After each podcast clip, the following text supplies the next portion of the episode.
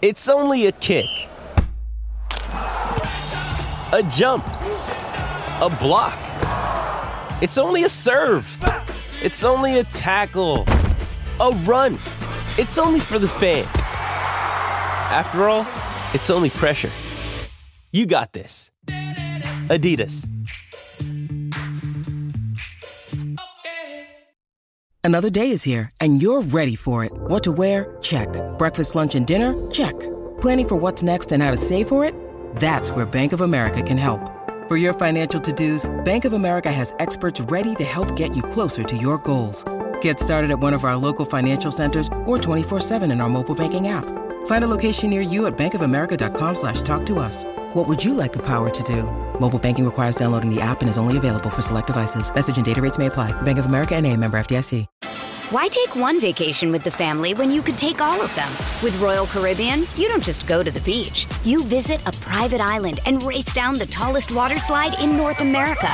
You don't just go for a road trip. You ATV and zip line through the jungle. You don't just go somewhere new. You rappel down waterfalls and discover ancient temples. Because this isn't just any vacation. This is all the vacations. Come seek the Royal Caribbean. Ships Registry Bahamas.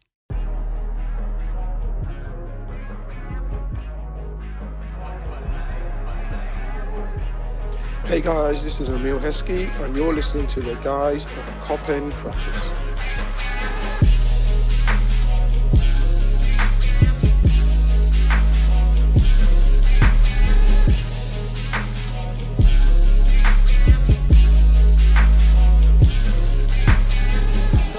The. A generation on and more. For the 19th time in their history. For the first time in the Premier League. In the never to be forgotten year of 2020. The champions of England. Hello, everybody, and welcome to this week's episode of Cop and Fracas, powered by Touchline Media Group. I'm your host, Chris, and joining me this week talk about all things Liverpool Football Club, I am joined by Peter and Yak. Gents, how are you doing this really weird Tuesday evening as we record? Um, yeah, I mean, we come off a weekend of one of the best games of football I've ever seen, end to end stuff, action all over the place shit rivalry though, according to uh, other fans, and we're on the heels of a second uh, leg quarterfinal of the Champions League. So yeah, how are you guys doing? Yeah, good. Head's still spinning a bit from the weekend. It's yeah, I'm almost not ready to watch like serious Champions League games, but yeah, it's just comes past part and parcel, isn't it now? Yeah, man. That that game was like a roller coaster. Like, after that match, I felt like I'd been through like the wars, man. Like you know that, man. The range of emotions, man, felt like sad, happy, ecstatic, devastated. Like, bro, yeah, it was just madness. So yeah, man, just in the words of famous Davido, man, recovery, recovery. Honestly, I was so calm going into the, going into the game. Like, I didn't Yeah. feel like we'd lose. I was, you know, I I was kind of thinking draw. Yeah, I'd be a little bit disappointed, but you know, given the circumstances, it was, it's, it's going be a good result, and we'll get stuck to that in a bit. But I don't know, man. Like as soon as the game kicked off, those first two minutes, the nerves kicked in. Got to thirty minutes, and I thought it was like, you know, oh, okay, cool. You know, half time's coming up. I was like, hang on a minute, there's another fifteen minutes left to play. Jesus. but um, yeah, man, it's just just just crazy what this sport can do to you, man. You have all the confidence in the world going into it, and then um, the fixture kicks off, and you just kind of like hand in heart, kind of you know hoping that nothing bad happens. And uh, yeah, great game, be- especially makes makes you appreciate it even more that um, I, I didn't actually watch the game, but I was like. I listened to a little bit of it on the radio of uh, Everton versus Manchester Manchester United, and woo, it, it could always be worse. You know what I mean? Yeah, Yeah, a imagine lot worse. to Frank Frank Lampard's Everton. Imagine that. Imagine the But yeah, it was it's funny one because we was actually we linked up Cop and yeah, because they're we linked up um obviously at a bar to watch the game and yeah, just seeing everyone's like range of emotions like crazy. Like you got like Farouk just shouting at Jota. Anytime Jota got the ball, Farouk was just going crazy. Um, yeah, like Ju- even Ju- that's his first, that's, that's the first time I see Julian just lost for words. Like Julian was actually just really quiet. Like so, um, obviously you have Marco next to me as well. Um, yeah, I think when we scored, my drink must have spilled. Yeah, just, just it's just crazy. But yeah, good to link up with the boys as well, man. No, I'm glad you guys had a good time, man. Um, I, I, do have to say, of, of course, you know, Touchline Media Network, we you know like to promote a few of a few of, our, of, of the cross pods. So do tune into this week's episode of Mugger because why those those boys are damn bad. And I'd like to I'd like to read a quote from the, the main man himself, Mario. Um, if you need any motivation to listen to this pod, you need you need to listen to this. Of course, you know happiness and enthusiasm are for sure healthy fuels for a man to run on, but they are fleeting. Hatred, anger, and revenge are an endless supply, especially if the only way to get rid of them is by achieving a goal. I haven't run on the latter in years. Need one more run. Come on, That's man. a classic. That's, an That's- all time that's- right there, man. if that kind of hater, okay, I, I- me myself, I woke up today and I thought, you know what? I thought the first thing I asked God was today, how can I be a better hater? And listening to that Mugger pod, it made me be a better hater. You know what I mean? So if you want to be a better hater, listen to that Mugger pod. But if you want to increase your credit rating, what you'll do is you'll head over to www.patreon.com forward slash cop and fracas and subscribe to the cop and fracas Patreon page for three pounds a month because it has now been proven by Experian and Credit Score that if you sign up to the Cop and Fracas Patreon page, your credit score goes up exponentially. You won't have to cut out your Netflix or anything like that, and you'll be able to afford that three bedroom house that you've been looking at on um on Zoopla and them man. If that doesn't give you enough motivation to do it, then I don't know what will. You got, yeah. I, I'm going to cut the spiel there. That was all lies, but I mean, it, it might be true. I don't know. You know, you, It's worth a try. That, that little three pound a month comes up on your mortgage application. You know, the people see that you've got good taste, that you you know subscribe to Copper and Fracas. So it is what it is. But um, but yeah, Copper and Fracas Patreon page is the only place to be for all of the best Liverpool FC content on the internet. So do subscribe from just three pounds a month today. Of course, the game that we are here to pre not preview to review. Did the preview last week. Um, is of course Manchester City two, Liverpool two. Um, obviously, before we do kick into that, obviously we previewed uh, this game last week with Premier League legend Shaun Wright Phillips, and the support we got for that pod was absolutely fantastic. Um, and again, thank you all so much for listening to that pod and for all the kind words that we had record recording it. Um, myself and Peter, Harold, and of course Glam um, had a lot of fun recording that part. I think Glam had more fun than anybody because uh, he was he was able to cook his cousin um, on the airwaves, which you know we all dream of growing up. And of course, when your cousin is a multi-millionaire footballer, it just hits even sweeter. So it is what it is from that. But again, Small thank you from the bottom small of my win. heart for all of the kind words and support in promoting that podcast. But onto the game itself. Fucking hell, it was some game of football that wasn't it? And gents, I want to ask you both: Did we just did we witness a contest between the two best teams in world club football this Sunday? Hundred percent. There's yeah. There's no there's no doubt actually in my mind that yeah, Liverpool and City are the two best teams at the moment. I think they're the only two out of the so-called sort of big European clubs that could just sort of hand a slap into any of the other teams. Um, I think with all the others, it's sort of who turns up on the day more. Like they've all got quality, but they just don't. They, just can't match the intensity of either City or Liverpool style. So no doubt, I think the two best. I think. Do you know? I think they're definitely the two best teams in the world because um, these two teams, like, they're just going at each other and they're not retreating. Whereas if anyone else had to play each other, so if, if Chelsea had to play Man City, for example, Chelsea would have to sit in, or yeah, you see it against like us in the Carabao Cup final, they have to sit in and counter us and choose their moments.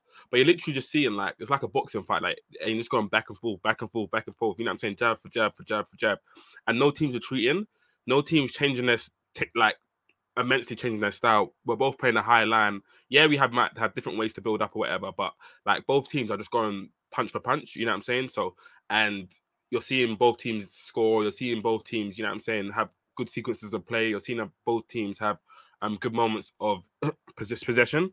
So yeah, um definitely the best teams in the world. Um and yeah, the quality was on show, man. Like the quality was really on show. You, you saw like players like Kevin De Bruyne, Salah, their moments of quality. Mane, um, Jesus, even Cancelo, like you know what I'm saying, just moments of quality where it's just like Trent, where you're just like, yeah, you know what I'm saying. These are the two best teams in the world. It's not like a score boring draw where you're catching each other out.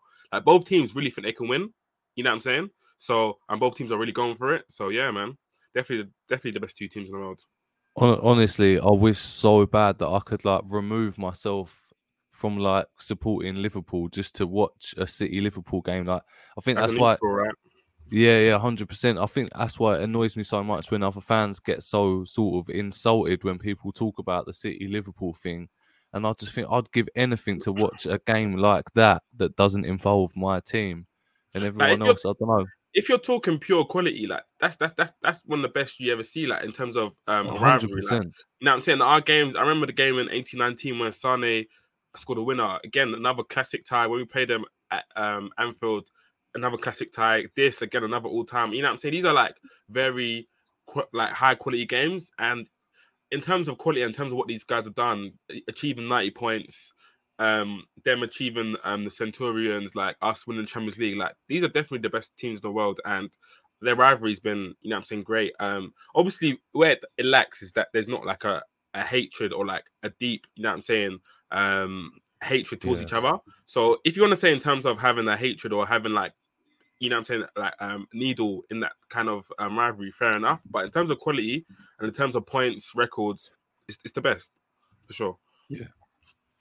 It- It would be a cop end part if I didn't compare this to wrestling at all. So, I mean, the the game of the weekend it reminded me of WrestleMania 12 main event Iron Man Iron Man match Shawn Michaels versus Bret Hart. Just going blow for blow. The first 40 minutes of that match are really equal, and then it ramps up in the, like the last kind of 20 minutes. Yeah. of the match. No one wants to concede. No one wants to go for it, and that's kind of what this rivalry is like in general. It's not got that pure hatred. right? Two Yeah, man. hoopers, pure Bro, hoopers. you think about it, you got you got you got Bret Hart comes from the old school kind of discipline. The heritage runs deep. That's Liverpool, yeah. Then you got Shawn Michaels, the brashy newcomer, new to the block, got all the corporate support behind him by any means necessary. He's gonna win. You know what I mean? By felonious activities or not. I'm- Right, a- a- Chris, alleged Chris, stop activities. that. You know what I mean? So- you always, Chris, that's naughty from you. Yeah, we need to talk about it. We need to Chris, talk mate, stick it. to the football. But all yeah, I'm saying, on. Oh, look, look, look, man. All I'm gonna say is Der Spiegel. i- You know, if if God if, if God ain't got me, Der Spiegel's got me. You know what I mean? Yeah, doing the um, they're the true haters in, in, in, in football against Man City. But that's that's what that's what this rivalry just kind of reminds me of, man. It's just like two of the two of the best, two of the purest going at it bar for bar, and man, we, you just get some instant classics every single time they go at it. So, you know, let's let's let's let's let's, let's get stuck into the actual game itself and let's break it down. break it down. The tactical approach, I think, of both teams rather than 90 minutes are just so so fascinating because and Peter, Sorry, I'll start with you. me- I, I want to No, give no, you it. flowers. Yeah, I feel like, especially when we talk about these decisions, I feel like I don't know. It's like maybe you got something like you're like Klopp's like right hand. I feel like your decisions are always kind of close to what Klopp likes. Because last week you was talking about starting Jota, and then Jota actually started, and it's like you said that because he's hard, basically the most informed forward, and Hmm. like you'd want a chance to fall to him, which it did. He started, and I just yeah, like I give you your flowers. Like I feel like when it comes to those kind of decisions, I feel like you're mostly like spot on, or you're quite close to kind of how it actually plays out generally. But what was your even like your thought process seeing Jota start, and was you was you kind of happy? Oh, love, bro. I appreciate that. I'll, I'll have to hide my Pep Lijnders' mask now. Um, but yeah, it's just.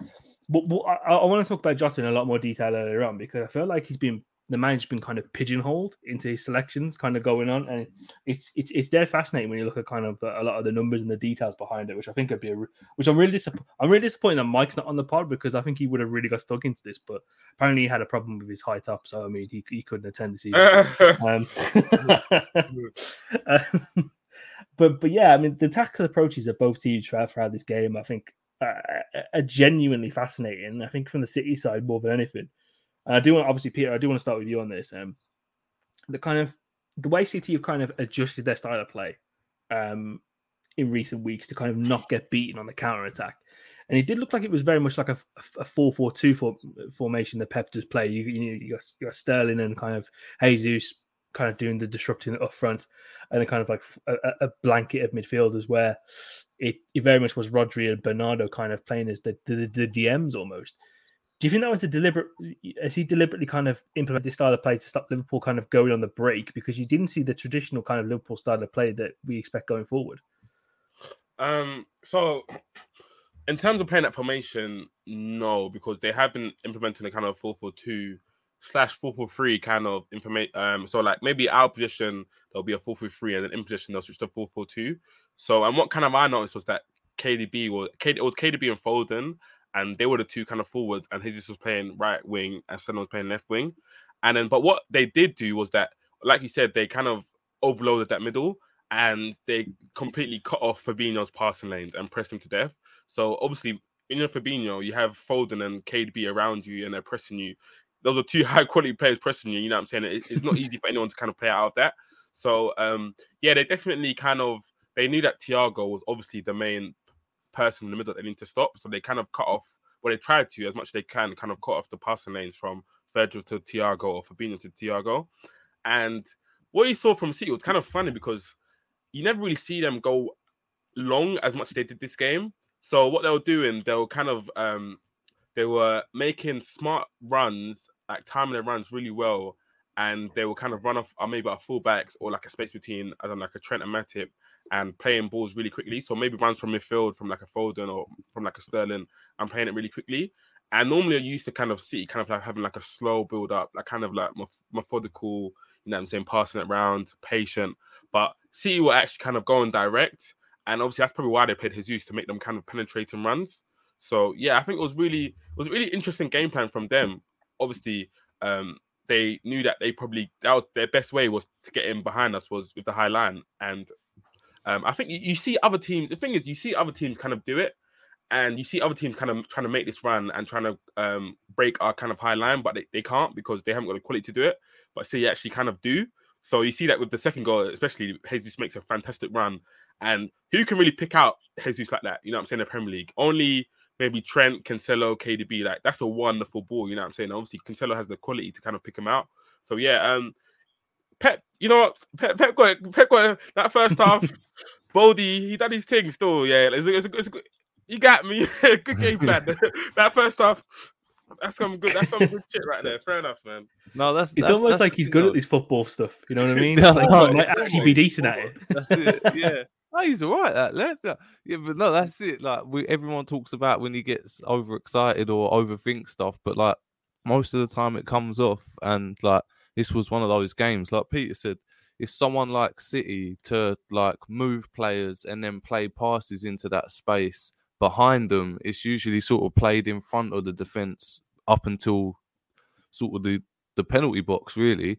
Um, Yeah. So yeah, it was a big change from them, um, and I think they they nailed it. Really, I think that was instead of just. I think what other teams do is they just sort of play a singular long ball Yeah, behind Trent ish, and someone Mm. will make a run. And and what City did is they that like Pete said they added a couple more elements, a couple of more runs before that, and that just left Matip in a foot race with whoever it was, and nearly everybody on the pitch will beat Matip in a foot race. So I think it was yeah, it was the smartest thing for them to do, and they executed it really well.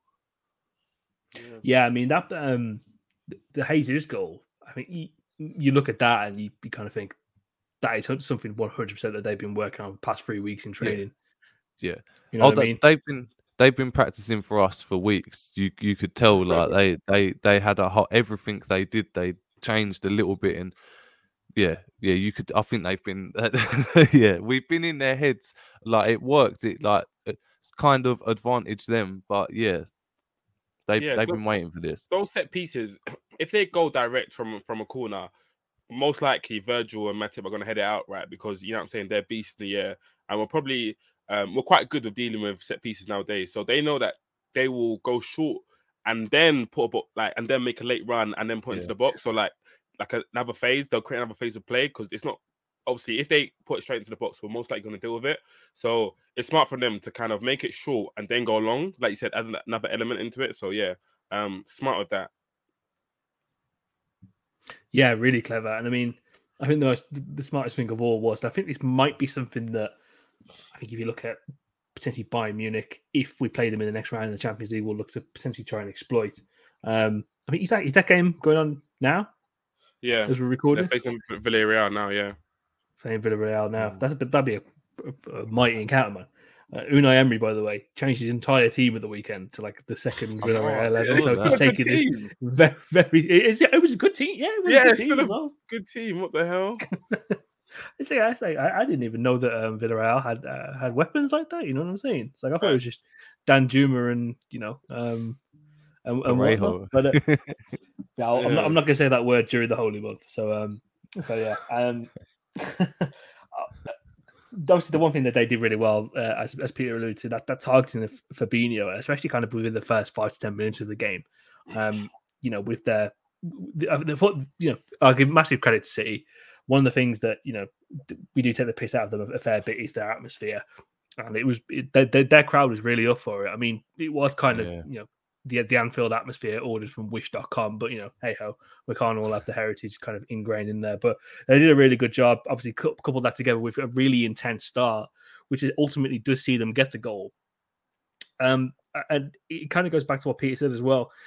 You target Fabinho, you you stop him from kind of getting off those quick, quick little passes to Thiago where he can start to really distribute the play. And again, it goes for Virgil too. Virgil with those cutting balls that we see kind of taking out to Salah or Mane in certain situations. So it really cuts off those those passing lanes and makes the backline panic, which was a bit of a weird one because I, I thought it took at least a good 15 minutes for Liverpool to adjust to as well. Yeah, for sure. I think what surprised me, I think as Trent, probably the best passer on the team, his first two passes, he lost the ball. And I was thinking, whoa, what the hell Here is going go. on Here here? you know that you know when your best pass loses the ball, you're thinking, whoa, okay, we might be a bit rattled here. So yeah, I think it definitely took us a while to wake up. We saw for the first goal, Fabinho kind of lets um Kevin De Bruyne run, run past him too easily. So yeah, we need to wake up for sure. Yeah, I, th- I, I think the players were genuinely shocked by the atmosphere. I think uh, not not to discredit what City done to like knock us off of our flow in it, but yeah, I think the atmosphere well caught our players off guard. Yeah, it, it, it definitely did. To be fair, I mean, kind of think you look look at look at the tactical kind of way that we we looked at the game too. Very much, I bet it's kind of we don't we didn't create as many chances as we normally do in our everyday games. I think you know if we create something like what Peter, you'll probably know better than me, but something around about fifteen to eighteen chances a, a, game in terms Yeah. of shots on and off target combined. I think we only had this kind of like six today, something like that. Yeah, and then four of the shots were on seven. target, which was bloody impressive. And that doesn't even account for the Jota one on one, which he. I'm still livid at. I think he should do better there. And that weird Yeah. Trent one where he tries to chip it from from halfway and he kind of slips over, which was. Um, I don't less said about that, the yeah. better. I saw the vision of it, but again, it was kind of like Nah. It's um, frustrating because on a, he'll do that against in like some four 0 win next season, and it's Yeah. like nah, not then now. Like he's gonna do that against. Let's say like I don't know, like Luton get promoted or something. That's like hundred percent gonna happen next season. You know what I mean? Um, but yeah, I mean the way that we play through the lines, especially second half. Um, obviously the pass from Salah to, to, to Mane, where he's very much playing off the shoulder against Kyle Walker, giving him something to actually think about, which I think both wingers did way better in the second half. And again, that nullified City's creative outlets from those specific areas. In terms of Liverpool's game plan, obviously we saw it go to absolute complete shambles within the first 10 minutes of the game.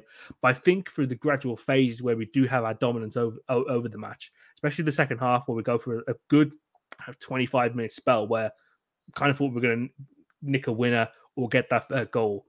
Do you think our tactical approach to the game was was right and in line with what you what you envisaged, or do you do you think we did a little something a little bit add a little bit of extra sauce onto it? You know what I mean for a special occasion. Um, you know, the one thing I like about us is that, like, I think Gary Neville said it right on um on commentaries. Like, we're like we're, we're a street fighter. You know what I'm saying? Like, we're rugged. Like, we're, we're not going down. Like, you know what I'm saying? Like, you might give us one two blows, but like these players, they're smart. So on the pitch, they'll kind of find a way to kind of get through. You know what I'm saying? So the first 10, 15 minutes, they weren't awake, but once City scored, we was awake, and we got on to um City. And one thing I even Pep even said like he didn't like was that um they they as soon as um they scored they retreated because obviously they like they wanted to protect a lead and we got onto them and you're seeing that like the players knew that um they couldn't really um get through city in terms of like um how we normally would maybe and we use switches to kind of um quick switches so we switch Mm. so the first goal um you saw Thiago do an absolutely phenomenal switch Oh, to Trent Beautiful. Beautiful. yeah, he done a Wow. phenomenal switch to Trent, and then Trent done another switch to Robertson. You know what I'm saying? And then Robertson puts a ball in. So again, those switches again, like those we worked out during the match that that was a way we can um get through City. And even the second goal, it came from a, a Van Van Dijk switch into Trent, and then Trent's played into Salah. So um yeah, I think our players like they're not down and out, man. They're street fighters, and we have so many weapons and tools that we can use in a match. So our and our, our attackers, they're so smart and they're they're so clinical. So yeah, um, it wasn't a great start, but um, we we got into the game and um, we those we couldn't play any worse. You know what I'm saying? That's how I saw it. We couldn't play any worse, so it was always it was always going to get better. Yeah, I think as well. I feel I feel silly for being so nervous, uh, sort of at half time now, because we know that we, we never have two bad halves, Yeah. sort of behind each other. If we have a bad first half, we'll have a good second half. So, yeah, I think yeah, we we show good mentality not to just let the occasion run away from us because it was quite close to. I think if if the half had sort of been ten minutes longer, um, I think City would have created a couple more chances. And to be honest, we're very lucky at when we scored the second goal because it couldn't have been a more perfect time. Literally straight after kickoff. Um, yeah, I think I think yeah we've we were really lucky in that sense. But then we took I think we took hold of the game after that. So kudos Yeah. to them for switching it around a little bit and sort of being a little bit more direct. I think what City were doing quite well um, was forcing the ball to be a foot race with Walker, whoever was on that side, um, because that's Walker was that's pushing up a lot more than he ever has the whole season. yeah, think he was was like on tempt, they were trying to tempt us into it because Yeah. like that that would be the easy ball. You look and you see space, but it's not really that sort of space when it's him.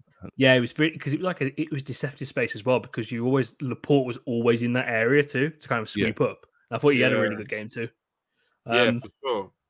Do you know? Do you know what's interesting about the battles? That City they have so much possession. Like they had quite a lot of possession, and like the way they play was kind of like um obviously they keep the ball and they were kind of kind of trying to cut through us. But with us, it's like um our equalizer is that we have shooters, so they were creating Yeah. chances at will, and they were kind of um obviously having a lot of the ball and playing like these nice kind of plays, but. Like anytime we went through, they looked shaky as well. So it's just like two, like one team is kind of having like they have like a more of a methodical kind of passing way and they can kind of create good sequences. And we can literally just do one switch and boom they look shaky. So it's like it was like a team one team who has like great technical players and more of a technical team and then one team is just full of shooters. So it's like an equalizer in terms of just one team full of like eight and another team is full of shooters. So yeah it's a really fascinating battle the team full of eight thing is is, is genuinely interested. Um, and I, want to touch on that a little bit later on. But I think y- y- I I always think it's a bit cliche to say, you know, but you know, it was a game of both halves. You know what I mean? Both teams had a, had sentences had, Yeah, had 100%. sentences in in either part of the forty five. But this is literally the personification of a game of both halves. And and and Yak, I will come to you on this one. Not only a personification of a game of both halves, but I think it's a bit of a you know a metaphor for the season so far for both clubs. You look at it, City's inability to kind of put away chances and you know ride off into the sunset, uh, you know, with the league title kind of wrapped up and done.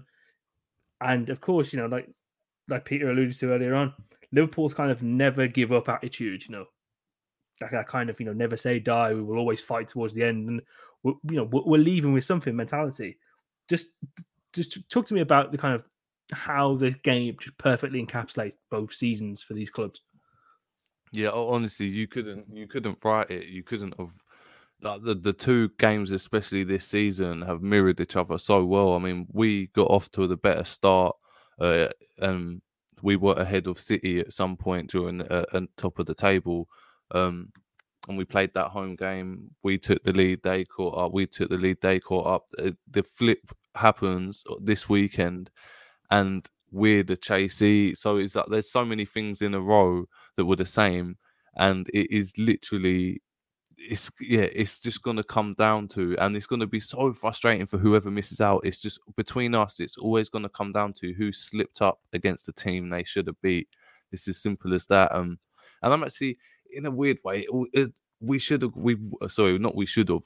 We really wanted the three points, but it's kind of yeah it's nice to know that we're we're sort of square um in in in the season's games because it's it's not nice to think that they beat us twice or something or they beat us once and we drew and then they just lost to someone crap that they didn't deserve to lose against. It feels a little bit cheeky, but this is like a proper fight to the death. And yeah, it encapsulates the whole sort of last five years perfectly. No, it really does because it is it is literally by the barest of all possible margins. And again, you see through you see through in the contest, you know, from, from even down to the XG. I mean, it's it's so Yeah. razor fitted, so close. It's just it's it's absolutely crazy. That took me by massively by surprise, by the way. I was Yeah, just I kind of thinking, looking really at the XG, shocked. I thought it was give like three, you know, three for City and then like what one point mm. four for us or something like that. Yeah, Honestly, took me by surprise. We- had more than them, didn't we? Only by like ten or something like that, innit? By like ten or fifteen, but we had Something more like that, yeah. Because it's just again, like obviously that, that that's because obviously Jota doesn't get the shot away from that one on one. It doesn't filter into the XG calculations, so it, it- the potential is there for it to be way higher, which is absolutely crazy. Yeah, and And again, offside goals we, as we talk about we talk about luck through seasons as well. I'm really sick and tired of Kevin De Bruyne getting deflected goals against us. It's so Oh, annoying God. because the XG the XG for all of them are like 0.02. It's, it's like an absolute piss It's so take at this point. frustrating because you can't, you can't even be that annoyed at him. He's not a very dislikable player at all in it, and it's. I said this. I said this the other day because obviously that video came out about uh, he's kind of like a, no, he's, he's, he's pre-match day routine where he was like you know saying goodbye to his kids, getting in the car and stuff, going to McDonald's on the way back, signing receipts. It's Hey, like, honey. brother, I, I, I want to hate that guy in it, but he's such a likable person, and he doesn't help. that He's a top red as well, so you know, top red Kevin De Bruyne. Yeah, Yeah, I his didn't favorite player was Michael Owen or something like that, innit? How random is that? That's sick. But- Yeah, but like, yeah, I, you can't be mad because he his performance did deserve that. Like, he he he was on the day. He was actually he was incredible on the day. Like, Oh, um, bro, he's fantastic. Yeah, like if anyone thinks Kevin De Bruyne is washed, then just just watch that game because yeah, like when he gets the ball, he was driving with it. And the thing about him in transition, he's just an absolute beast. Like you can't when he starts getting in full stride, you actually can't stop him. And we saw in when he would get the ball on the halfway line and turn, problem, big big problem. I think you saw Robertson got a yellow card, taking him down. Van Dijk got a yellow card, taking him down. Thiago got a yellow card, taking him down. So again, all three players had to take one for the team just to take him down. So Yeah, yeah, it's- quality- he's so like player. deceptive. Yeah, he's he's so deceptively good when he's running with the ball, and he's like. It's you. He turns and you think like he's not going to get away from him, and then the, Yes, the- you just see the defender struggling, just thinking like, "What limb can I use to stop this geezer?" And yeah, and the he's problem away. with him is that at the end of the transition, he has the quality to make the pass as well. Like there's a lot of players who have that physical kind of um capacity to kind of maybe they're quick or they're powerful, but he actually has the quality to kind of um yeah make the pass at the end of it as well. But yeah, enough Kevin De Bruyne praise anyway, man. Yeah, I think it's what like we say like with his passing ability as well. It's he he doesn't need to get the ball from out of his feet, which I think is such like a skill and it's so useful for catching the defenses a little bit off guard or uh, just getting that extra couple of inches the defender can't get there. But yeah, the, the, his ability to sort of just like pass mid stride, I think is just that's yeah that's incredible, and I think that's what probably makes him the the best in that sort of passing department. To be honest. Yeah, un- un- unbelievable player. I can't believe uh, at one point people were saying that Özil and uh, Pogba were better than this guy. I mean, I nasty man. It's agenda, Again, though, innit? it's, it's the same Agenda. clubs, man. Heritage club de football, you know, trying to maintain their, any relevancy they have at the current moment of time. So it's sad. It's sad. Um, It is very sad. Why take one vacation with the family when you could take all of them? With Royal Caribbean, you don't just go to the beach. You visit a private island and race down the tallest water slide in North America. You don't just go for a road trip. You ATV and zip line through the jungle. You don't just go somewhere new. You rappel down waterfalls and discover ancient temples. Because this isn't just any vacation. This is all the vacations. Come seek the Royal Caribbean. Ships Registry Bahamas. When you need mealtime inspiration, it's worth shopping Kroger, where you'll find over 30,000 mouthwatering choices that excite your inner foodie. And no matter what tasty choice you make, you'll enjoy our everyday low prices, plus extra ways to save, like digital coupons worth over $600 each week. You can also save up to $1 off per gallon at the pump with fuel points. More savings and more inspiring flavors make shopping Kroger worth it every time. Kroger, fresh for everyone. Fuel restrictions apply. Uh, I want to one quick, quick just on the performances of both these men right here. They uh, honestly two of the biggest linchpins. of this Liverpool team and two of the best players that I've ever seen in their positions, um, not only in Liverpool shirt but in general. Um, obviously, the first one is Liverpool's number four, Virgil van Dijk, and then the other one is Liverpool's number one, Alisson Becker. Fuck it hell, they are both just absolutely fantastic players. Talk talk about the difference just having them two in the team made at the weekend because it was really funny. Obviously, when when Sterling was kind of one on one, and Virgil did the you know the, the the rock gift, the aura. You know, he literally stopped Sterling with his aura, which I thought was quite funny. And just Alisson, just general command of his area, just the having the presence to be calm when the entirety of the back four was confused because you know Fab was getting like you know pressured into submission. See his calm head and obviously some of the fantastic saves and just general presence that he has as well. Talk to me about their their, their performances in the game. Yeah, I'll, I'll talk on Alisson. Maybe um, Yak can talk on Van Dijk. Alisson, we're forgetting as well. The first maybe two three minutes, he makes a one v one save for Sterling, and yep. again that's a big big save. Obviously, we concede mm. a couple mm. minutes later, but um, yeah, yeah, I think the XG of that's like uh, 0.4, so I think he puts it in the clear cut category. Yeah, yeah, honestly, Sterling was one v one, and Alisson, he like I always say, is he superpower? That one v one, it becomes basically a, a, not really a, a, good chance because he gets out so quickly and he smothers Sterling, and Sterling's got nowhere to kind of shoot. So yeah, it's a great save, and just Alisson, like it feels like to beat Alisson, you have to do something special, and I love that when you have a keeper where you know what I'm saying you really have to do something special to beat him. The first goal is a deflection, second goal is a crazy finish from Jesus, like literally hits the crossbar and goes in. And you can't say the same for the opposite number one or opposite whatever number is Ederson on the other end. You know what I'm saying? Ederson fumbles that Josh, so you probably should probably save. And you know what I'm saying? But to beat Alisson, you have to do something special. And he's just a, he's a great, great goalkeeper. Um, yeah, he saves us. He saves us so many times that it's almost normal. Like he saves number one v ones. No one talks about it. You know what I'm saying? Everyone just forgets it. Everyone literally just forgets it. Like it's so normal for Alisson to save us. So yeah, he's he's he's phenomenal. He's fantastic, man.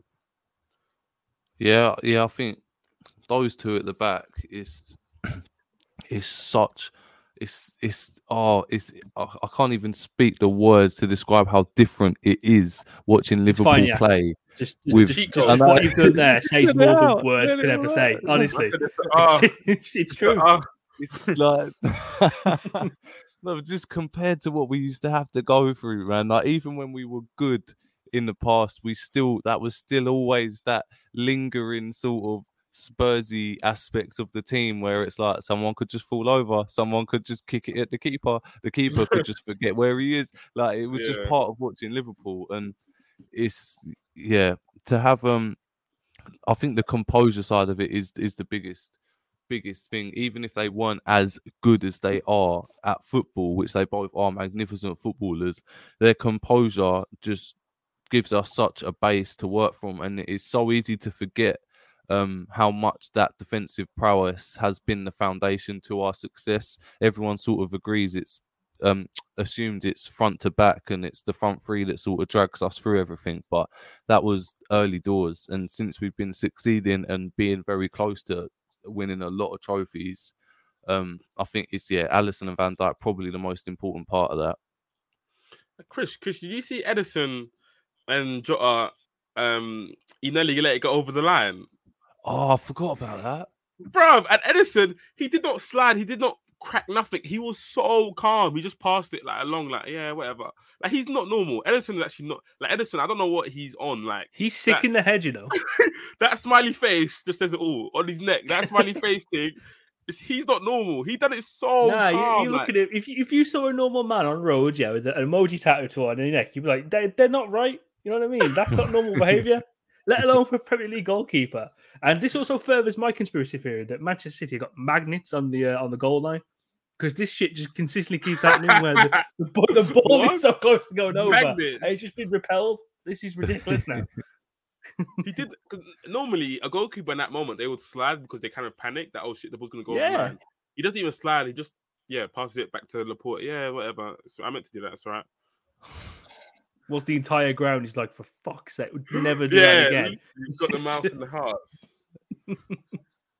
I'm real. But I, I, I couldn't believe that. I, I, yeah, I even looked at the um, I even looked at the uh, the picture of it, the still after. It's like it's again razor thin margins, like we're talking about in these games. It's like, just oh my god, it's just yeah, it's absolutely ridiculous. oh, what a guy! Um, I want to talk about the, the, the enigma, not the charismatic enigma, not Jeff Hardy. We're going to talk about Diogo Jota. Um, I think, you know, for what Peter alluded to earlier, I think he's put Klopp in a little little spot of bother. Um, you know, obviously, yeah. regards to his goal scoring form, I think he has to be kind of the one one of the first names in the team sheet. As you know, he's guaranteed to get these big momentum momentum shifting goals. Obviously, when he gets it back to one one, that's a big momentum shift. We've seen in the past few weeks he's either got an opening or closing goal in terms of the contest. But I look at the knock on effect that that's, this has with the rest of the squad, and especially with the midfield, because you look at the aspects that you know make Roberto Firmino excel in that false nine position in terms of linking the two units together. It's a lot more fluidity. There's a lot more out out balls in terms of being able to play out from the back, and I think that would have been a really good kind of pressure valve reliever for when Fabinho was coming under a bit of pressure there. Do you think that you know with Jota being in the first in the team sheet, it creates a little bit of a problem for the way that Liverpool have to set up and maneuver now. They don't have that same kind of outlet they do with you know the traditional false nine in the system. Yeah, I think it, it's going to cause us to really change how we play over the next few years as Bobby sort of gets phased out and Jota becomes that guy. Um, if he stays that guy, you never know. But yeah, I think the the goals are something we should all be so grateful for. But it, yeah, I am very, very worried that um, because yeah, he he's very good in sort of tight space one twos, getting out of tight areas and things like that. But the play has to be very close to him. Um, and the way our front three traditionally score a lot of their goals is fast, direct breaks, are sort of like one, two touch passes, but they're not always just little round the corner one twos. A lot of the times they're across the pitch, back across the pitch, back across the pitch. Um, and those passes, Jota, like just can't. Uh, like, I, don't want to sound harsh, but he just can't play them passes. It at the moment it just isn't a part of his game. So I'm, I'm very interested to see if Klopp um, develops a new way of sort of playing with him that sort of removes him from those situations where he's being a, a fulcrum or a centerpiece to how we build a move when really he sort of needs to be at the end of it which is, yeah. is where he's so good. Um, so yeah, it's a proper conundrum, um, and I do wonder whether Diaz was bought in mind of that that you're going to need someone that can. Um, I mean, Mane is still an amazing player. Like, I love him so much, but Luis Diaz probably has the ability to take it round more players at the moment. I know Sadio could do that before, but Diaz can do a lot more of the the build up work. Sadio sort of has to play um, he passes his way. Like he is, uh, people don't really think it, but Sadio, when you see goals that he scores, assists that he gets, it's, it's through a lot of passing. It's not like beating four players and tapping it. He's he's he's that him and Robertson have very good build up on that side. But I wonder if that left hand side is going to be sort of pushed inwards, sort of a little bit closer to Jota, so that Jota can get on the ball in the D outside the area. Hmm. Um, mm rather, rather than sort of in the Firmino area because we need to get him away from that because he can't do that. And uh, if he can't do that now, he probably won't ever be good enough at that for our team to sort of be revolving around it like it did with Bobby. So yeah, so I think it's a proper conundrum, but I trust them to solve it. So this was the really odd thing. Um, obviously, before the before he got the the injury this season, you could see all of that all of those aspects kind of really coming coming together, all the pieces of the puzzle were really I don't know why I said that. I, really, Yu Gi Oh! Then all the necessary cards to form a card's called now. Um, yeah, I, have gone my own head there. Um, but yeah, you can see all of those kind of little different things kind of forming together. The link or play, the hold up, the little quick one twos, being able to kind of have attributes, not to, to the full extent of that full, of, of how Roberto Firmino does it, but you can see how you could parlay those together and get the goals too. But since he's come back for the injury, it's been a, just a little bit of a.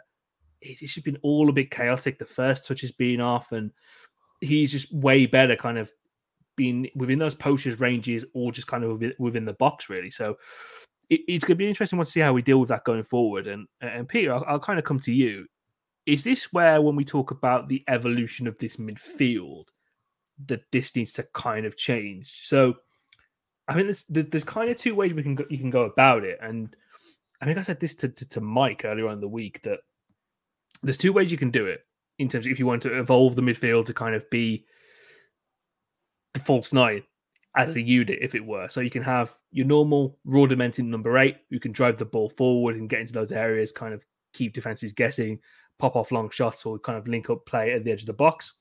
Or you can kind of have that, you know, Lucas Paqueta type in the midfield who can kind of do a little bit of everything, drop back, and be the attacking kind of silky kind of player. Do you think that that's something that Klopp might change in terms of being able to nullify the negative aspects of uh, Diogo Jota's build up? Um, yeah, I think you're kind of seeing it already. I think you're kind of seeing our midfield evolve already.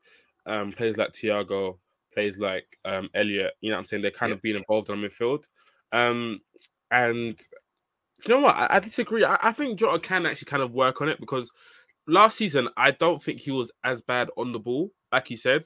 So I do think he can kind of work on it. Um, I think Yak was being nice. I think this season he's he's reeked off the ball. He's been absolutely stinky. Mm. so some of his part, it's not even like his pass selection. Sometimes is just off, and it's like, bro, why would you pass that person when another person's free? And like he kind of swings a leg at it, and it just seems really lazy. So, um, but yeah, there's ways, the ways, there's ways to work around it. Like I look at players like Aubameyang, I look at players like Vardy, and these type of players outside the box, they're not really doing much at all. Like outside of the box, you don't really see them on the ball. What you do see is that you see like another player, like maybe like an Odegaard, or you see like a Tielemans, and they get on the ball a lot more. Maddison, they get on the ball a lot more. So yeah, I think you probably do need to kind of ask central midfielders probably get on the ball a lot more and maybe dropping them holes. So maybe you might ask your left-sided eight to drop in those kind of. So like you see how Leicester used to play Maddison back in the day. They they play Maddison off the ball as, as an eight, then on the ball as a ten. So you might ask one of the eights to kind of play in the hole when we have the ball. Yeah. You know what I'm saying? So then Jota, Jota doesn't have to focus on um coming in the hole. He, he um, whoa, Jota doesn't have to focus in. hey yo, Jesus! oh my god, they're gonna finish me. Yeah.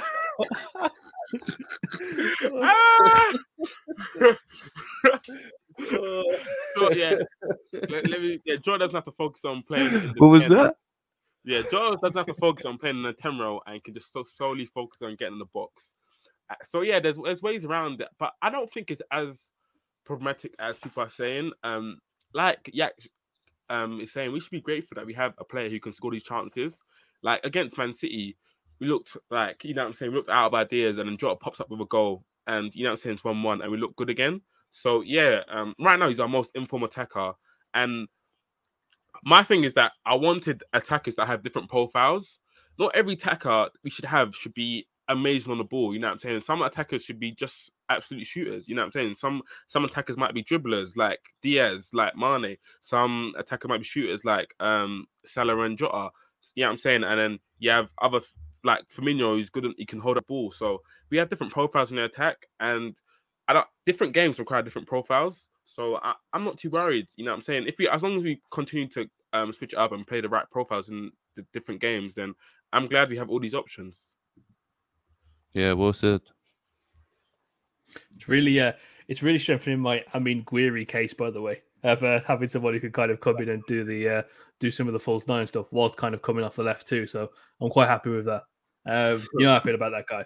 I was looking at the goal returns though. He's kind of like slowed it down with the goal returns A little, yeah. Little that, that, that, I mean, that profile at... is so hard to find. I think Arsenal looking for it.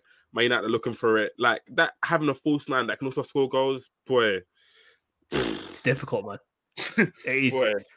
I think it's just not existent though. You know what I mean? Like, yeah. if you want a false nine, you kind of have to kind of have the caveat of, okay, cool.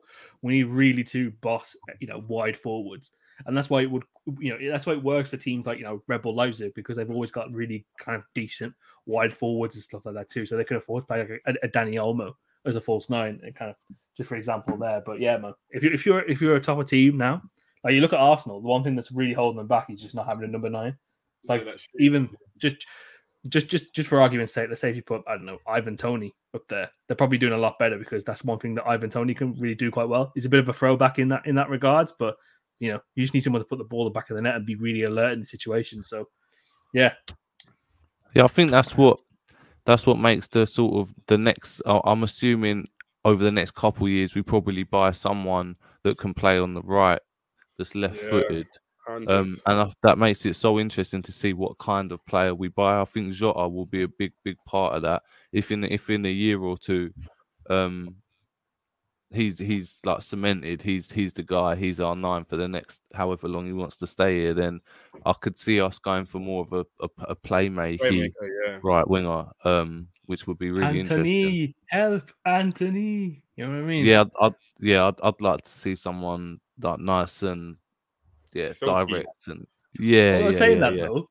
Did you last see the, the price tag they put on him? Apparently, How much is Is it? it like seventy or something? Jesus is Lord. For what? Yeah, none of that. like- bro, That's I- not I- Ajax I- prices. I like I like just saying Antony. You know what I mean? But I mean, I'm not paying. The, you know, I'm not going to have Liverpool pay the privilege of 75 million pounds for me to just do meme content. So, you know, um, I think that money's worth, worth investing somewhere else. To be quite Yeah, quite honest, but I want to touch on the midfield performance really quickly because it's a weird halfway house at the moment because I don't particularly know if we're overreacting to kind of how bad the midfield was, Thiago aside for certain aspects.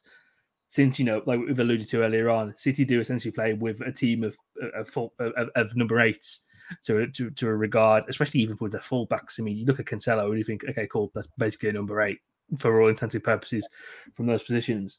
Or do we think it's just a little bit uh, you know, a, a problem of something a little bit more systematic that we need to look at addressing in the summer in terms of, you know, kind of getting the athleticism up and bringing a bit more of a new player profile into the Liverpool squad. I think Um, um, Yeah, go on, yeah. Sorry. Yeah, I think I think it's important that we do eventually add another dimension because, like Peter said, with the forward line, it's nice to have different options for different situations. I mean, we're we're a perennial Champions League teams. we're we're playing fifty games a season against a lot of different types of teams. Um, but yeah, yeah. Um, I don't know. It's difficult to say who because realistically, we're not going to sign loads of midfielders. It's probably going to be one, maybe two, if the right deal's there. So choosing between that sort of like Tchouameni sort of style, where it's another player that can win the ball back a lot, but has that box to box. That's sort of my temptation at the moment. Um, but yeah, it's it's it's interesting to see what direction they're going to go because we're really looking at the Henderson replacement, I guess. Um, It depends where they see Elliott playing. It's it's difficult to say. That's the thing. Who knows? Jones and Elliott, their stocks could be higher than they are now, or or a lot lower than they are now at the end of next season, and that's going to have such a big um, sort of say in who's going to be in that sort of free with Fabinho for the next few years. Yeah, I'll I'll chip in there. I think we are kind of overreacting because I do think these deficiencies they only show in really really big games. Like we Yeah. we're more than equipped like, for other fans, the Arsenal's, the United's. We got more than enough to kill you. Like bro, like relax. But like when it comes to Man City and these like semi maybe semi final finals, like I think our deficiencies in midfield show a little bit. So like your Henderson's obviously hasn't really got the technical level to kind of cope with um, Kevin De Bruyne, Bernardo Silva, and also athletically as well. I didn't really like the way Kevin De Bruyne was spin, spinning away from our midfield. So that kind of physical presence, even Thiago looked. Pro- Thiago out of the three probably looked the most tenacious, which is actually Yeah. insane because he's he's he's obviously the shortest and he's probably the most slender, and he gets such a hard time for being kind of this weak kind of. But he was probably the most tenacious out of that from out of that mid, midfield three.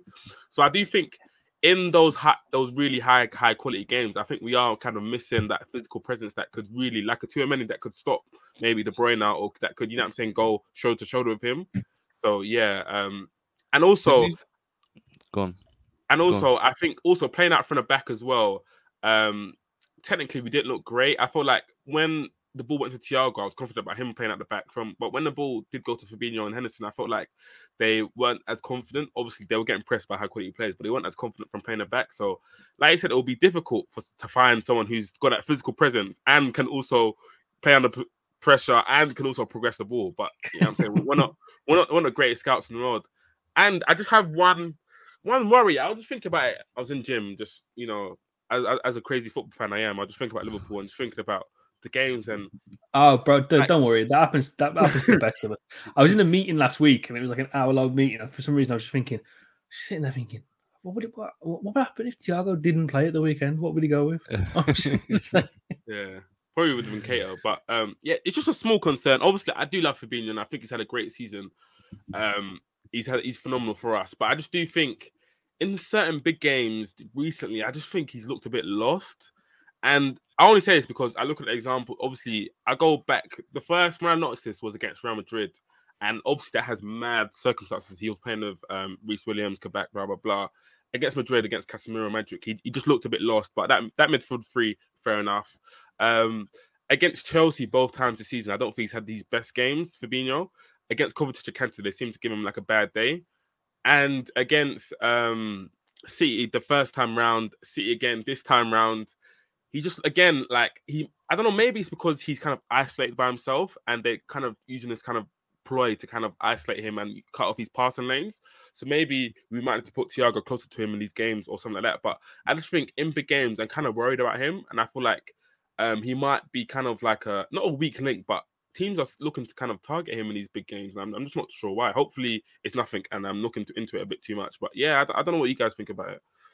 Yeah, I think I think that's interesting, but I think another thing is as well that we've we've got to remember with those like deficiencies we see in the big games, especially like with Fabinho, is like say if we win that game, that Jota scores that chance that he swung at with his left leg, the City supporters sort of think, oh shit, like maybe maybe it don't really work having like attacking eights and just Rodri gets a little bit swamped and like I like because because it is only these sorts of games. It's it's uh, to be honest, it's Madrid and City, the only two midfield that can make like sort of Fabinho and Henderson look And that out of Chelsea. their depth.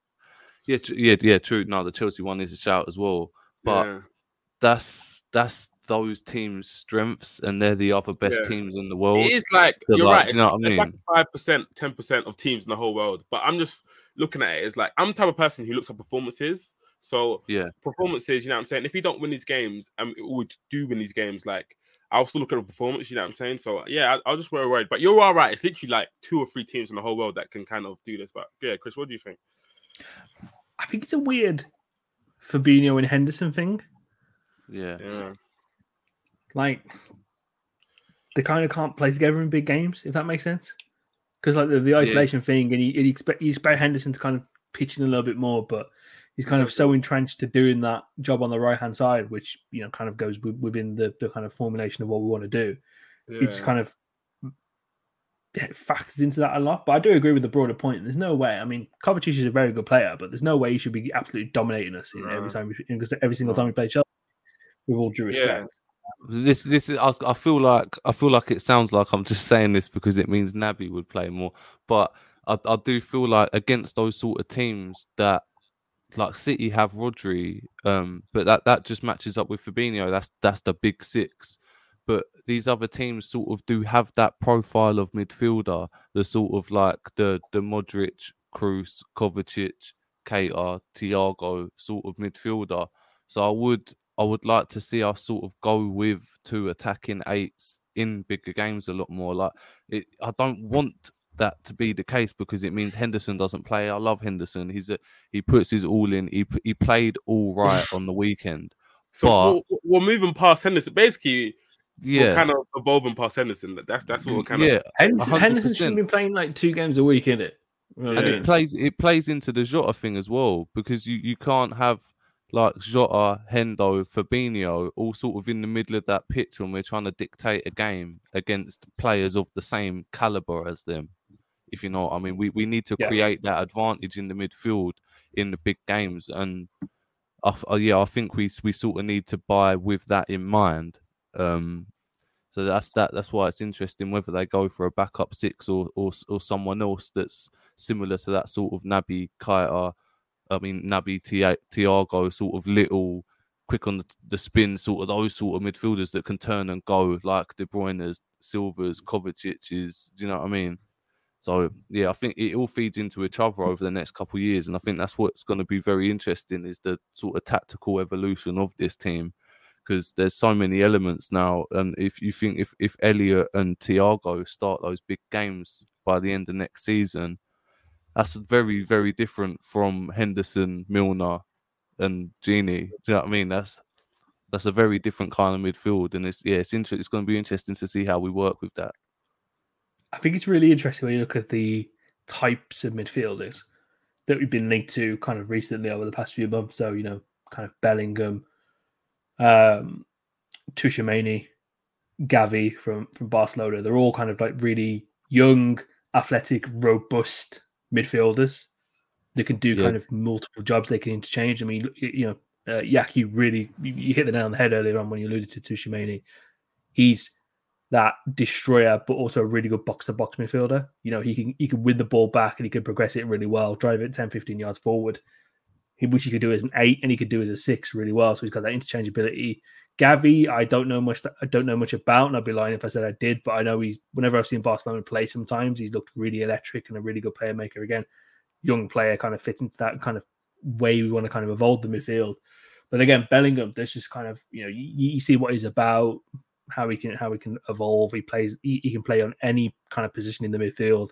Um, so yeah, it is it is dead interesting to see kind of how we've been linked to all these different midfielders. And again, we talk about that need for more athleticism from the middle. And again, we've always kind of signed players, especially midfield, that are really robust and can do a variety of jobs. So it's going to be dead interesting to see how we deal with it. Even more interesting to see how we deal with it in the transfer game uh, this this summer as well. Coming soon to the Patreon page. Yak, it's going to be your first time on the on the transfer know, game I'm as well. excited. Looking excited for that. Excited. Yeah, hundred percent. Yeah, I won't, I won't stick you with a crap team either. So um, I'll, I'll keep my word on that one. That's gonna- yeah, that's going to end up with Yarmolenko, bro. and tacky.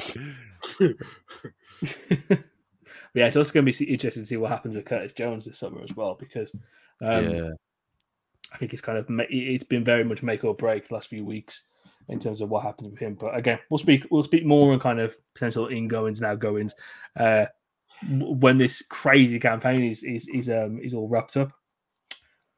I do want to talk about the performance of Mohamed Salah in this game before we kind of move on to, to some of the other topics. And I'm really curious to kind of see what you guys both thought of his performance because I generally thought throughout the contest that he, you know, he adjusted his game really well, played to the occasion, and second half especially, I thought he was just he was, he was absolutely fantastic. Doesn't get the goal, but he provides a fantastic assist to uh, for, for, for Mane's goal, and he's a constant threat throughout the second half, especially too. Yeah. I think obviously apart from scoring one of his trademark Salah goals, it was a a classic Salah performance. The sort of the getting back and, and filling in for other players, not just looking for his own space, looking to support the whole team, the shape, and then trying to get on the ball early in the build up, not just sort of walking around like, come on, when someone gonna set me up.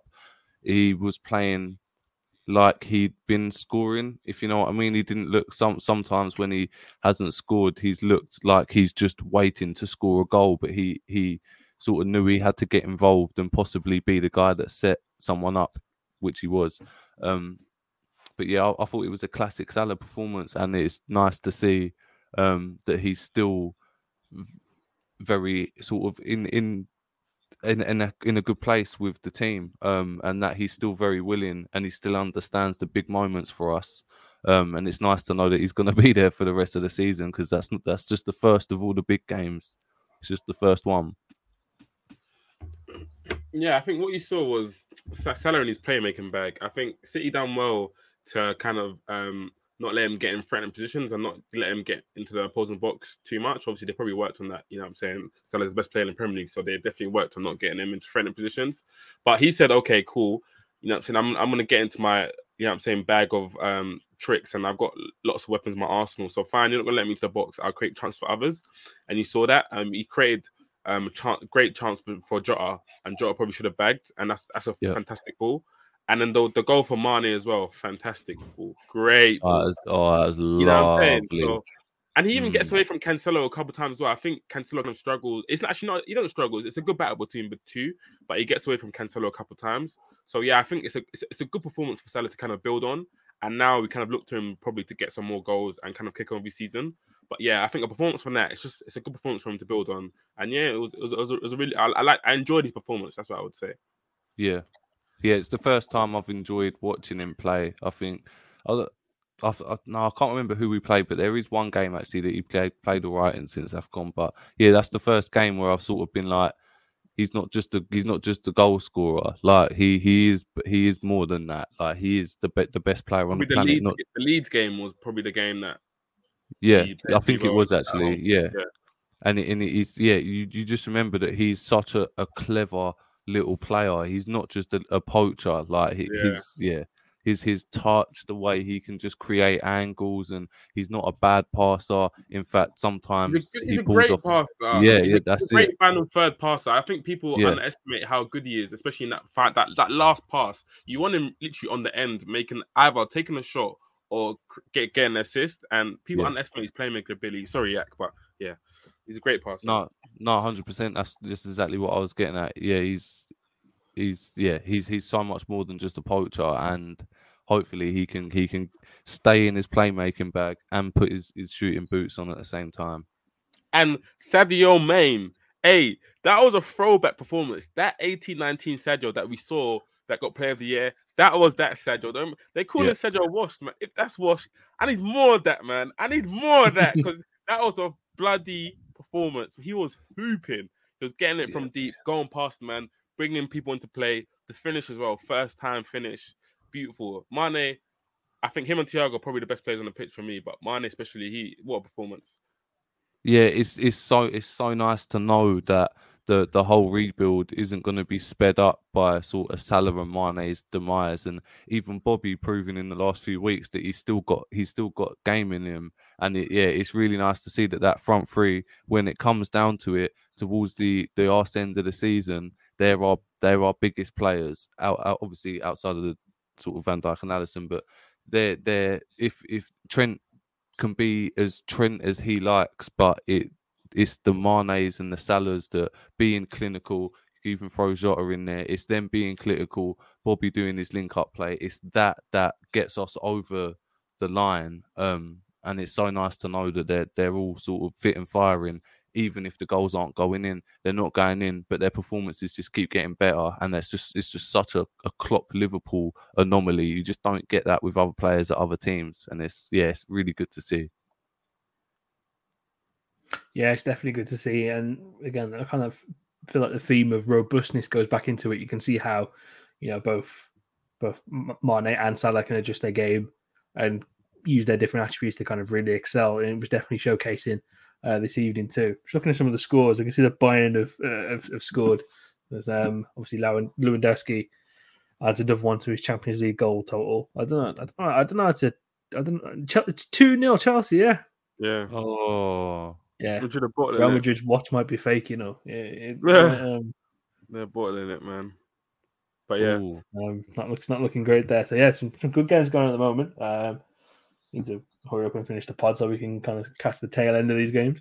Um, but yeah, I mean, nothing's really changed at the moment. Still one point between both sides. Just really quickly, how do you guys kind of really see the rest of the season kind of progressing? And do you think um, what do you think is going to happen?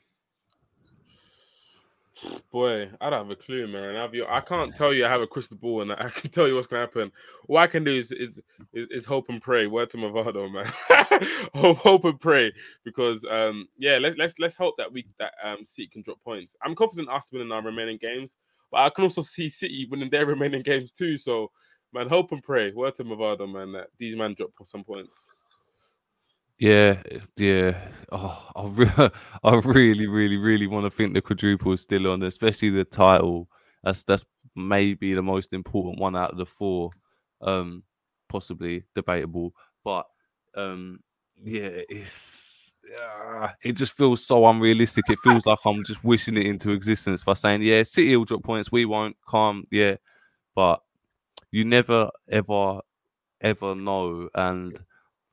Philippe Coutinho's he's got something oh, left please. in him. They're fucking He's shit. got something left Villa in are him. so shit. I don't even want to hear Yeah. that, Yak. I'm sorry. they- Villa are not good. I'm telling you, yeah, they might lose four one, but Coutinho will bag a screamer. that does nothing for us, though. Uh, Yeah, I know, but for five minutes, Chris, talk to your bloody Wolves man, then, please, for us, please. yeah, I'm, Wol- I'm- Wolves I'm- is I'm call- the biggest one, be- isn't it? Don't don't worry, man. I'm, I'm, I'm going to be calling a meeting We're going to have a serious sit down and we're going to say, look, you're not only playing for, you know, the pride of Wolverhampton, you're playing for the pride of the Premier League. Okay. Me and Oi, Bruno, we're going to sit down, we're going to hash this out. You know, I'm going to be like the, I'm like the Jay Prince of, um, of, of Wolves. you know what I mean? Bring everyone Make- together. Make, make Raoul do a video before the game, innit? Yeah. I need see that J- Jimenez dagger. That's what I need. You see that that Yeah. 85th minute Jimenez header.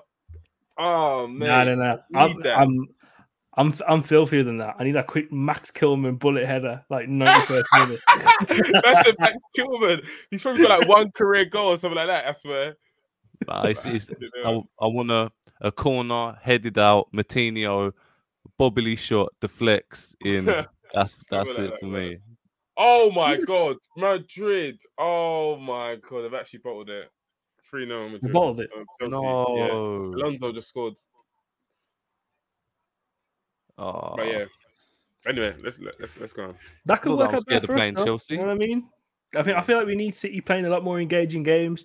I think those True. if if they do play Chelsea, that'll be you know quite a you know a mind draining. I mean, yeah, I mean, two legs. fighting terrorism across the across, across the quarterfinals and the semi-finals. You know, playing you know, Di- Diego Simeone ball and Tuchel Taliban ball. I mean, good goodness me, I wouldn't want to be in that position at all No. whatsoever. But um, but of course we do have our game tonight against Benfica. Um, no real major team news. Everyone seems fit, so obviously I just want to see what you guys, who you guys would play um heading into this game. Obviously we do have that two goal advantage, but I think Benfica will probably come out a little bit kind of hot. They we saw what damage they could do kind of last week in, in, in certain key areas. Whether it was that was the power of the um kind of can't remember what the, the, the, the stadium's called, but you know it's got a really good raucous atmosphere. It's one of the places that I'd, I'd really love to go. Kind of in, in, in the Yeah. future, it looks like a really good time out. A- Anik went last week. He, had, he looked like he really had a really good time. I think more that more had the contribution of that he was sitting in the away end, was able to shout at Salah. So I think that kind of had more of a contribution towards it than anything. Um, but um, but yeah, man. I mean, we saw what Darwin Núñez can do, but well, how do you guys see tomorrow going, and and what players do you see kind of coming into the squad? I think it's it's going to be a strong team because Jurgen Klopp's our manager, and that's what he does. Um, but yeah, I'm I'm wary of what Benfica will do, uh, can do. I heard Rafa Silva's injured, which is big bonus for us um, because he's a good little player. He is. Um, but yeah, it's um, it's not going to be easy, easy.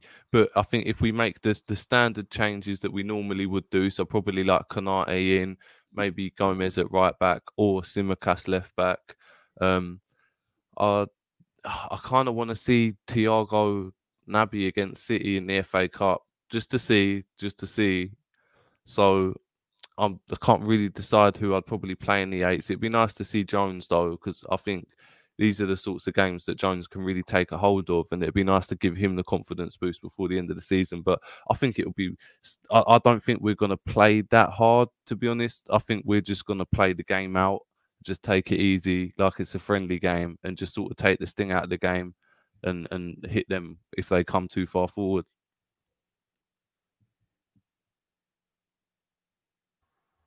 Madrid, Madrid goal got disallowed, by the way, so it, it, it was, we're still alive. But um, I mean Chelsea goal, Chelsea, Chelsea goal got disallowed. Sorry, so we're still alive. But um, yeah, I, th- I think it'll be- it should be a mix of. Um, I think a lot when we was at the Kop End um, bar, everyone was saying that we should rotate the team fully, but we can't do that. It's a Yeah. Champions League round of Can't sixteen. doing that, Bradley, man. Taki Yeah. Mazzino, Team fully, Adrian in that's, that's craziness.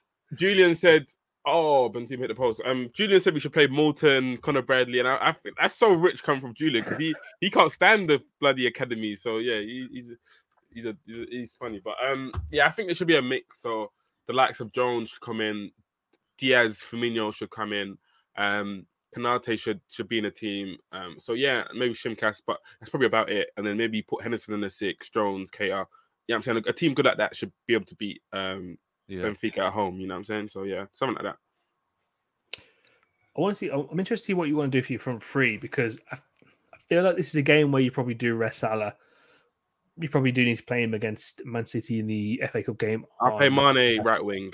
Yeah, Mane right wing. That's an 'Cause interesting. Ma- Mane came off, didn't he, against City? No, it's, it's an interesting one for sure because from from that, for me, I'd probably go Diaz, Firmino, Mane. Yeah, Which- I agree.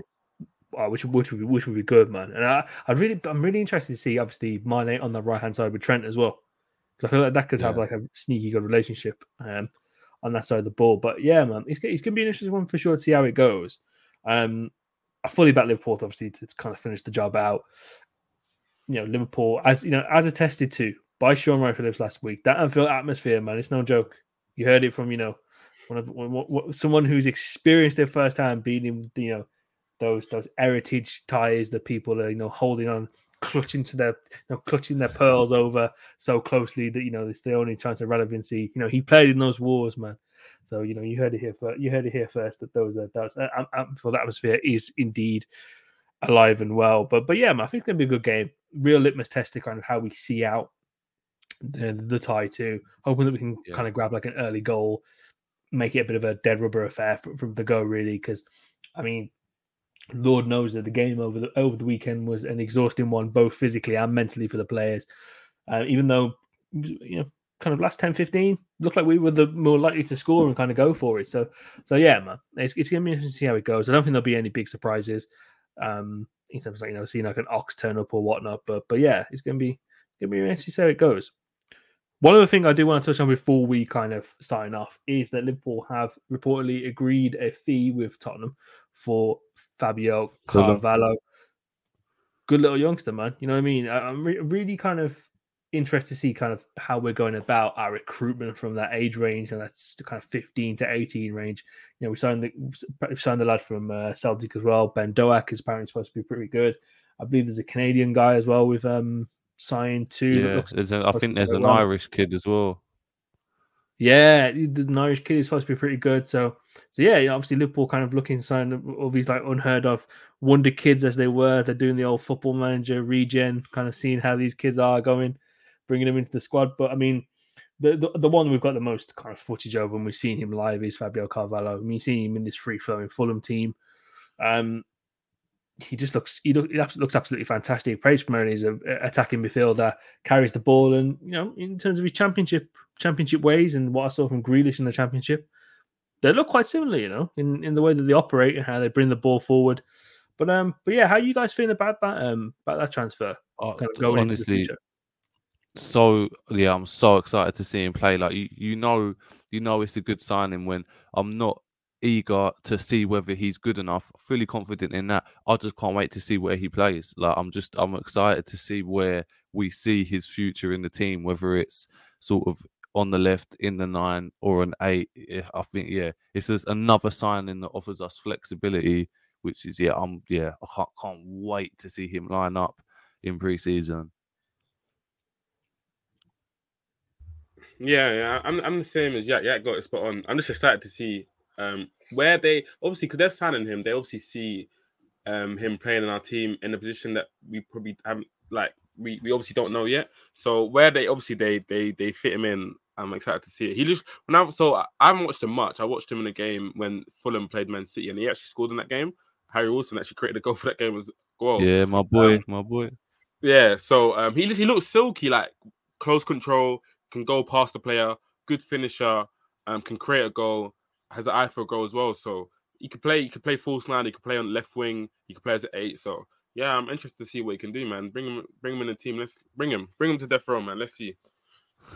And low risk fee as well. That low risk fee, I really like that. If, Love if, that. If the fee was like a lot, I probably wouldn't be down for it. But because the fee is so low, and that means the risk is low, I'm I'm completely down for it. So yeah, the, the fee is, is great. There's something different that something that hits different about you know um, a young player that's got really good dribbling skills and you know can carry the ball from deep too and create a lot of goal scoring you know kind of opportunities and kind of get into those good goal scoring areas. So yeah, man. And he's also got- helps he's as got well a that he good name. presses quite well. He's, he's he's got a good name. Any a youngster called Fabio Carvalho, I love that. I don't care if he's After any the name good. test, Sign yeah. Yeah, yeah, yeah. It's yeah, it's just Luis Diaz, Fabio Carvalho. Like, come on, man. I'm so excited. Uh, It's true, man. If you you know if you're gonna make an attacking from free, you're gonna you're gonna make it a little bit more a little bit saucy, you know. yeah, Hopefully, you know, maybe man like Jarrod Bowen is changing his name to to Bozinho. You know what I mean? Jarrod Bozinho. and then he something might get a bit spicy, more man. Some something spicy. Not, you know what I'm saying? involved. Something A too little hot. yeah, of but flair when- there, you know? Yeah. But yeah, it's definitely going to be interesting to see how he kind of integrates the team. I think I don't think you actually have to change that much about how he plays. Um, but yeah, uh, like, like Yak said, man, I'm really looking to see how this guy kind of comes in in preseason and uh, kind of makes a sta- makes a makes a good stake for himself, kind of day one, really. So yeah, it's to be to be really interesting. But that all we've got time for, man. Um, last word? No, no, no last word for this week because if we do the last word, that means that you know the ride's over, and the ride's not going to be over from now on. You know what I mean? We're going to keep going. The, the last word will come last part of the season, where you know we'll either be celebrating glory or be drowning in our misery. You know what I mean? But about the boys to do to, to keep up. The, I said it the weekend. Man. I'm a, little, I'm a little bit disappointed they out of our hands, but now I've had a bit more time to think about it. Liverpool as the person to push push the agenda as opposed to set the agenda, I think are always in a better position. And I truly yeah. do back these boys to go the full distance and keep their end of the bargain. And we are owed a little bit of love from the football gods, man. Like we like we saw at the weekend. Kevin De Bruyne, nice deflected goal, comes off of the post as well. I mean, come on, man, how much luck do you need? So you know, Liverpool are due a little bit of luck, a little bit of favour from the football gods in, in, in the upcoming weeks, and you know, hopefully they do deliver on their end as well. But but yeah, man, I'm I'm, I'm fully confident in the boys, and you know, no matter what happens, yeah. I'm really I'm really proud of how they kind of reacted in that game too, to kind of bring it down, you know, kind of keep it on an even springboard. So yeah, man, let's just see how the season unfolds, and you know, there's always going to be that top quality content and top quality reactions here from us at Cop and Fracas. And if you do want to hear more from the boys leading up to the preview of the Man City game and more, much more of the bespoke content going forward, do head over to the Patreon page. Is www.patreon.com forward slash Cop and Fracas and sign up from just three pounds per month. The link is in the bio to this podcast. But yeah, man, um, that's been an episode it's been an episode of something, that's for sure.